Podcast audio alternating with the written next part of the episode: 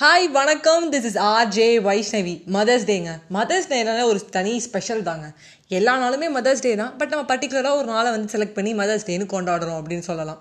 எனக்கு இந்த கதை எங்கேருந்து ஆரம்பிக்குதுன்னு தெரியல பட் ரொம்ப பிடிச்ச ஒரு கதை. இந்த கதை சொன்னதுக்கு அப்புறம் ரியலாகவே நடந்த ஒரு விஷயம் நான் சொல்ல போகிறேன் இந்த கதை எங்கேருந்து ஆரம்பிக்குது அப்படின்னு பார்த்தீங்கன்னா ஒரு திருநங்கை வராங்க.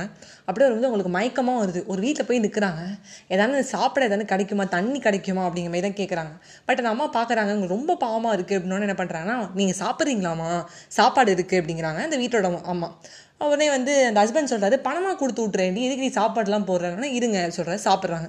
சாப்பிட்டு முடிச்சுட்டு அவங்க ஓரமாக அவங்க வீட்டு திண்ணையிலே வந்து படுத்து தூங்கிடுறாங்க. சாயங்காலம் ஒரு ஆறு மணிக்கே எழுந்துக்கிறாங்க. ரொம்ப பசியுமா ரொம்ப மயக்கம். சாப்பிட்டு முடிச்சுட்டு எனக்கு கண்ணும் அசந்துருது. என்ன சொல்ல ஊர்லேருந்துலாம் நடந்து வரமா முடியலம்மா எனக்கு அப்படிங்கிறாங்க. இல்லைம்மா பரவாயில்ல. அப்படின்னா இந்த மாதிரி வந்து உங்கள் வீட்டில் எதனா வேலை இருக்காமா? அப்படிங்கிறாங்க. இல்லை அதெல்லாம் ஒன்றும் இல்லைன்னு சொல்லிட்டு அவங்க தனியாக பாத்திரம் அலம்பும்போது என்ன பண்ணுறாங்கன்னா பார்த்துட்டு நான் வந்து உங்களுக்கு ஹெல்ப் பண்ணுறேன் நான் பாத்திரம் கழுவி நீங்கள் போய் உட்காந்துக்கோங்க. நான் சாப்பிட்ருக்கேன் அப்படின்னு சொல்லி பாத்திரம் கழுவுறாங்க. உடனே அந்த திருநங்கை கேட்குறாங்க எனக்கு ஒரே ஒரு விஷயம். நீங்கள் எனக்கு மூணு வேளை சாப்பாடு மட்டும் போட்டால் போதும். நான் திண்ணையிலே கூட படுத்துக்கிறேன். எனக்கு நீங்கள் ஒரே ஒரு ஹெல்ப் மட்டும் பண்ணுங்கள் உங்கள் வீட்டில் எனக்கு ஒரு வேலை மட்டும் தாங்க. உங்களுக்கு பாத்திரம் தேய்ச்சி வச்சு துணி துவச்சி வச்சு உங்களுக்கு என்னென்ன வேலை செய்கிறீங்களோ சின்ன சின்ன வேலைலாம் உங்களுக்கு நான் வந்து செஞ்சு தரேன் அப்படின்னு சொல்கிறாங்க உடனே அந்த அம்மா சொல்கிறாங்க கண்டிப்பாக உங்களுக்கு நான் மூணு வேளை சாப்பாடு மட்டும் இல்லை பணமும் கொடுக்குறேன். நீங்கள் பக்கத்தில் ஏதாவது வீட்டு வாடகை எடுத்துக்கோங்க. நீங்கள் ஹெல்ப் பண்ணுங்கள் உங்களை பார்த்தா நல்லவங்களா இருக்கீங்க அப்படிங்கிறாங்க.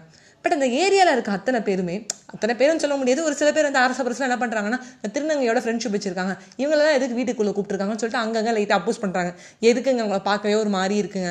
காலைல வந்து எழுந்துக்கிறேன் உங்கள் வீட்டு வாசலில் கோலம் போடுறாங்க அவங்க முகத்தில் முழிக்க வேண்டியதாக இருக்குது அப்படிலாம் சொல்கிறாங்க ஆனால் அந்த அம்மா அவ்வளோவா வந்து கண்டுக்கல. ஒரு ஒரு பக்கமும் ஒவ்வொருத்தர் பேசுவாங்க ஒரு சில அம்மாக்கள் கரெக்டாக சப்போர்ட் பண்ணாங்க ஒரு சில பேர் வீட்டில் ப்ரெஷராக இருக்கும். ஏய் இப்படி பண்ணுறாங்க இப்படி சொல்லி நம்ம ப்ரெஷர் பண்ணுறதுனால சொல்லுவோம். பட் அது எதார்த்தமாக முடிஞ்சிடுது ஆனால் ஹஸ்பண்ட் ஒரே விஷயம் மட்டும் கேட்குறாரு ஏன் நான் பணம் கொடுன்னு சொல்லும்போது கூட நீ ஏன் சாப்பாடு போட்டேன்னு. அந்த கண்களில் பசி தெரிஞ்சுதுங்க. அந்த பசி எனக்கு தெரியும். அது ஒரு தாயால் மட்டும்தான் போட முடியும் அப்படின்னு சொன்னாங்க. நீங்கள் நம்பவே மாட்டீங்க. எங்கள் வீட்டில் ஒருத்தர் வேலைக்கு வந்து ஒரு பாட்டி செஞ்சிட்ருக்காங்க. முதல்ல வந்து கேட்கும்போது எங்கள் அம்மா முதல்ல சாப்பாடு தான் போடுவாங்க. வைஷ்ணவி முதல்ல சாப்பாடு போட்டுட்டு அதுக்கப்புறம் எதாவது இருந்தால் சொல்லு. அப்படிம்பாங்க. எப்படிம்மா? அப்படின்னு கேட்பேன் பசி இருந்ததுன்னு வச்சுக்கோயேன். நம்மளால் வேலை செய்ய முடியாது. அவங்க சாப்பிட்டு முடிச்சுட்டு வேலை செஞ்சிட்டதுக்கு அப்புறமும் பணம் கொடுத்து விட்டு எல்லா வேலையும் பண்ணுவாங்க. அந்த வயிற்று பசி ஆத்துறதுக்கு அம்மாவால் மட்டும்தான் முடியும். ரொம்ப சென்டிமெண்ட்டாக பேசல பட் உண்மையாகவே வந்து அதாங்க ட்ரூத்து நான் கோமா இருந்தாலே எங்கள் அம்மா நீ சாப்பிடலன்னு நினைக்கும் போது சாப்பிட்டு செய்யும். எதுன்னு சொல்லுவாங்கல்ல வீரம் படத்தில் அஜித் மாதிரி சாப்பிட்டுட்டு எதுவாக இருந்தாலும் பார்த்துக்கலாம் அவங்க சாப்பிட்டு முடிச்சதுக்கப்புறம் எனக்கு நல்லா நாலு அடி உண்டு. நீ பண்ணது தப்பு அப்படின்னு சொல்லுவாங்க. பட் எக்ஸ்ட்ராவாக எங்கள் அம்மா வந்து ஒரு ஸ்பெஷல்னு சொல்கிறதுக்கு சொல்கிறேன் நான் ஒரு காம்படிஷனில் என்ன பண்ணிட்டேன்னா தோத்துட்டேன். அடுத்தது சொன்னேன் இம்மா இனிமே காம்படிஷன் போனால் தொட்டப்பக்கட்டால அடிமா அப்படின்னு. நான் வந்து போகி அதுக்கப்புறம் அடுத்த காம்படிஷன் வந்து கிளம்பிட்டேன். பணம் கொடுக்க மாட்டாங்க அதை சொல்லி காட்டுவாங்க நினச்சேன். எதுவுமே சொல்ல எங்கள் அம்மா. டூ ஃபிஃப்டி ருபீஸ் கேட்டேன் ஃபைவ் ஹண்ட்ரட் ருபீஸாக கொடுத்தாங்க. போயிட்டு அந்த காம்படிஷன் நான் வின் பண்ணிட்டேன். சந்தோஷமாக இருந்துச்சு. அப்போ நான் போயிட்டு வந்துட்டோம் அப்படின்னு. எங்கள் அம்மா ஒன்றே சொன்னாங்க என்ன வயசுன்னு இப்போ தொடப்பம் எடுக்கட்டா? அப்படின்னாங்க. அதான் அம்மா.